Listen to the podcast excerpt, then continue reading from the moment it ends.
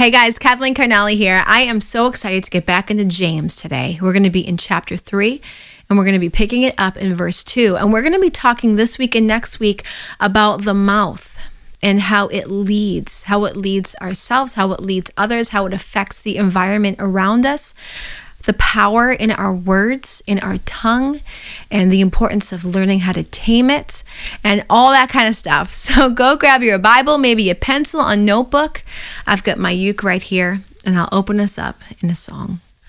I come to the garden alone, where the dew is still on the roses the voice I hear falling on my ear, the Son of God discloses, and He walks with me, and He talks with me, and He tells me I am His own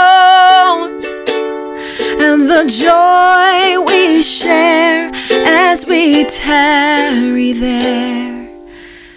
None other has ever known,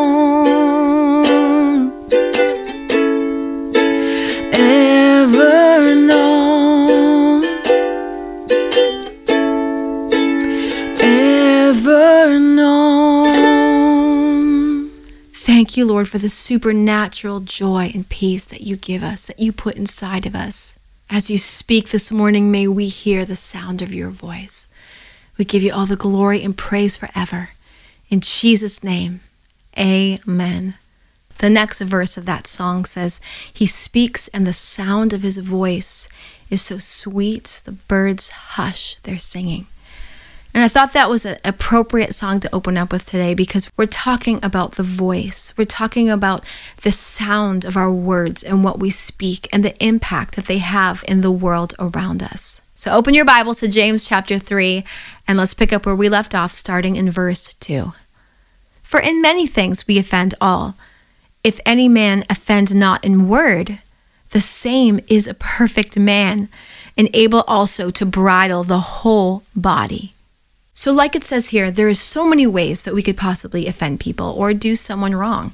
But the point that James is making here is that we can possibly avoid some of those things when we focus on keeping one specific thing in check, and that is our mouth, our words. What we say is powerful. What we say has the potential to change the atmosphere around us. Remember, we are made in God's image, the one who said, Let there be, and there was. So, how are we speaking into our environments? How are our words affecting the atmosphere around us? What are we letting be that maybe we shouldn't? And what are those things that we should? What are we speaking over each other? And especially over our children who are dependent on our words. Our voices help to lead others as well as ourselves. Verse 3 says, Behold, we put bits in the horses' mouths that they may obey us, and we turn about their whole body. The point being that what we say, how we lead with our mouths, the body will soon follow. Behold also the ships, which though they be so great and are driven of fierce winds, Yet are they turned about with a very small helm, whithersoever the governor listeth. So a great ship, even with strong winds, can be turned another direction because of the helm, which is so teeny tiny in comparison to the size of that ship and the strength of those winds for that matter. And just like that, a strong person who is even led by the winds of the Holy Spirit can turn against God by allowing corrupt speech to come from their mouth. And James is warning us of this, that this ought not to be. Let's go to verse 5. Even so, the tongue is a little member and boasteth great things. Behold, how great a matter a little fire kindleth. So it doesn't take much. Like it says here, the tongue is just a little part of the body. How great a matter just a little fire can kindle.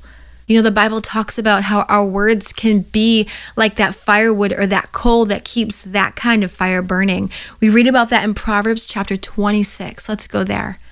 Starting in verse 20 Where no wood is, there the fire goeth out. So where there is no talebearer, the strife ceaseth. As coals are to burning coals and wood to a fire, so is a contentious man to kindle strife.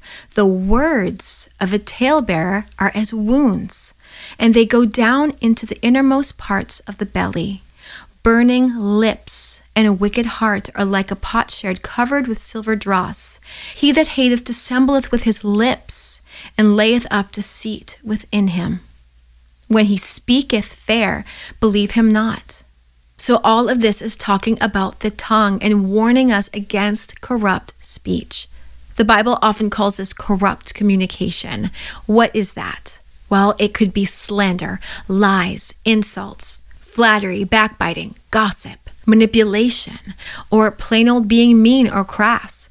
I mean, there's many ways that we can use this mouth in a way that doesn't glorify God, like we just read here in Proverbs. Going back to James chapter 3, verse 6 says, And the tongue is a fire, a world of iniquity. So is the tongue among our members, that it defileth the whole body, and setteth on fire the course of nature, and it is set on fire of hell. So, James is clearly explaining here the potential dangers of the tongue and how it can actually steer the whole body toward hell. He's definitely not holding back here. And he obviously sees this as very important for the believer to understand that our words affect our whole body. Jesus speaks of this as well. He says in Matthew chapter 15, starting in verse 10, and he called the multitude and said unto them, Hear and understand, not that which goeth into the mouth defile a man but that which cometh out of the mouth, this defileth a man. We can look back in Proverbs 21, verse 23 says, Whoso keepeth his mouth and his tongue keepeth his soul from trouble. This is so important to get. Probably one of the most important life tips that we could ever receive. For one, because it's true, but also because the power of life and death are in the tongue. And we have a choice on how we use it every single day. And just as the power of the tongue can lead to evil, oh, how much it can lead to good. Beginning with confessing that Jesus Christ is Lord. Ephesians 4 teaches us more about the tongue and how it should be used as a Christ follower. Verse 29 says, Let no corrupt communication proceed out of your mouth, but that which is good to the use of edifying, that it may minister grace unto the hearers and grieve not the Holy Spirit of God, whereby ye are sealed unto the day of redemption. Let all bitterness and wrath and anger and clamor and evil speaking be put away from you with all malice. And be kind one to another, tender hearted, forgiving one another, even as God for Christ's sake hath forgiven you. So, first it tells us don't let the corrupt communication, don't let it come from your mouth. And then tells us let our speech be used to edify and to minister grace, remembering how much grace God has given us. And then verse 30 telling us not to grieve the Holy Spirit in that way. Remember how earlier we talked about when a ship is going in one direction and those winds are leading, and how easy it is for that little helm to turn the ship. Well, we want to be led of that Holy Spirit of God and aligned with the direction that He is going and not to turn against him with our words. Well, we see all this being reinforced again right here in these scriptures. Going on to verse 31, reminding us not to let any evil speaking come from our mouths, but instead, like verse 32 says, being kind one to another, tenderhearted, forgiving, that we would let the fruit of the Spirit of God be upon our lips. and letting the power of our words bring light into the atmosphere around us.